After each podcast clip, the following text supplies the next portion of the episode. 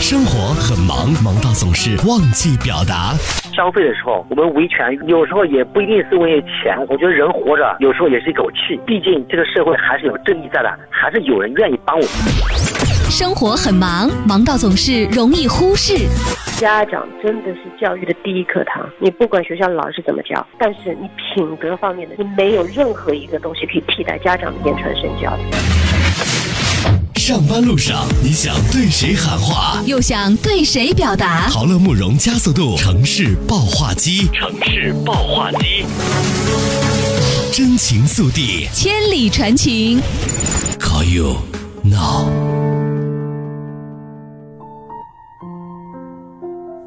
我叫郑宇阳，是宝珠塔实验学校生花路校区的五年级十二班的学生。我们组。四个人对我们班做了一个补习班调查，就是到五年级的时候学习，特别是这个学期时间很紧，然后呢，就是很多人都会去选择上补习班，特别是家长也会给他们报补习班。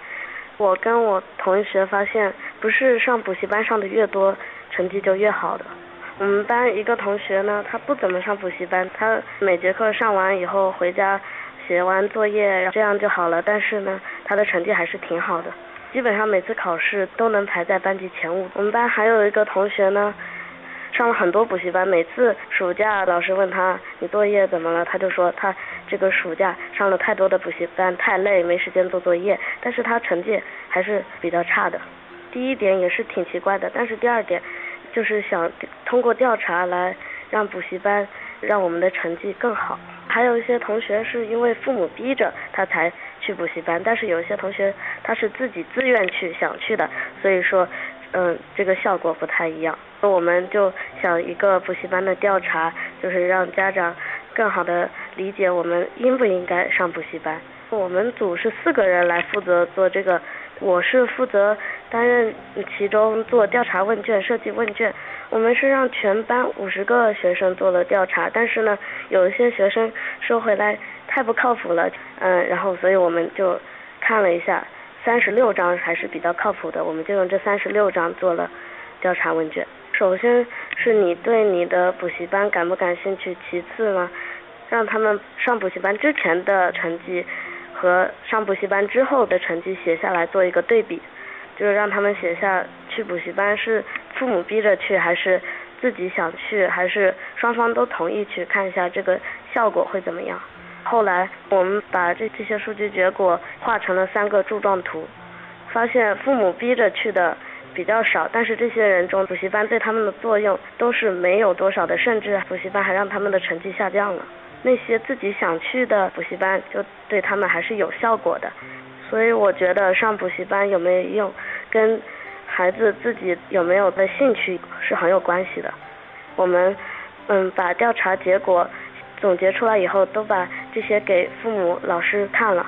对于我的家长的话，他们还是比较赞成的。我的爸爸妈妈也不会逼着我去参加他们想要让我参加的补习班。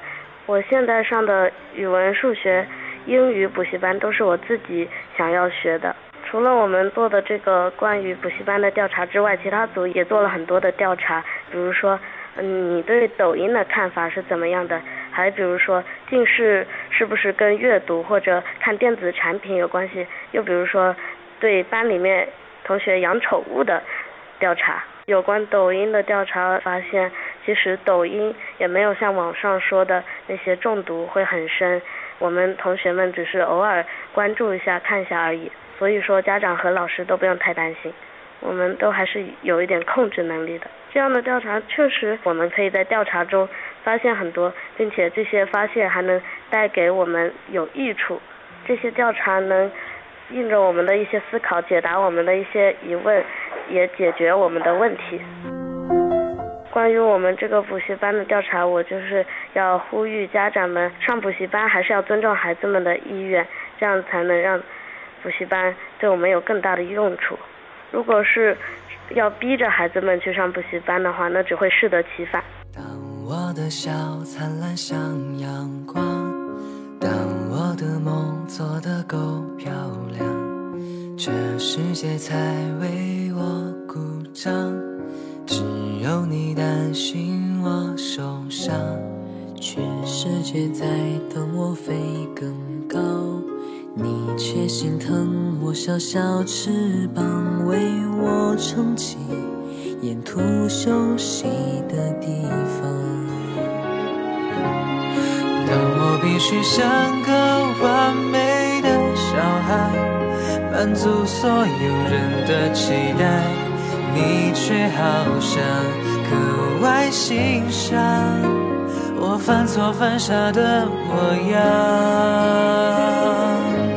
我不完美的梦，你陪着我想；不完美的勇气，你说更勇敢；不完美的泪。你笑着擦干不完美的歌，你都会唱。我不完美心事，全放在心上。这不完美的我，你总当作宝贝。你给我的爱也许不完美，但却最美。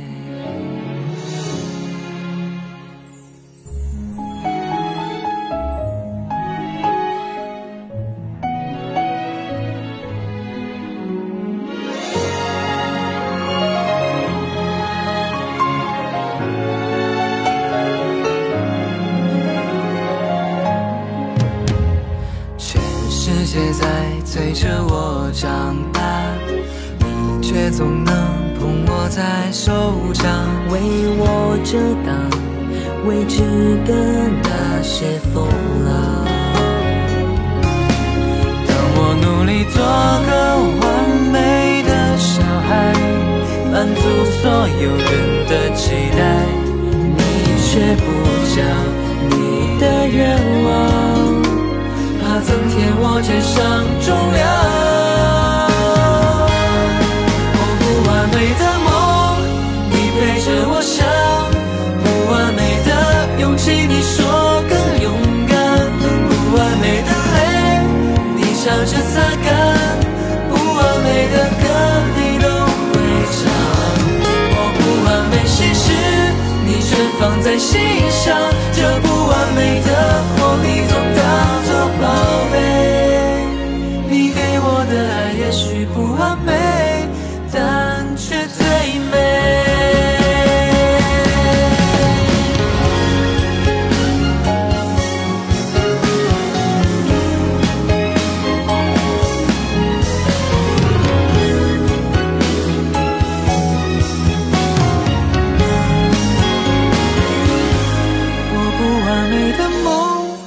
你陪着我想不完美的勇气，你说更勇敢。不完美的泪，你笑着擦干。不完美的歌，你都会唱。我不完美心事，你全放在心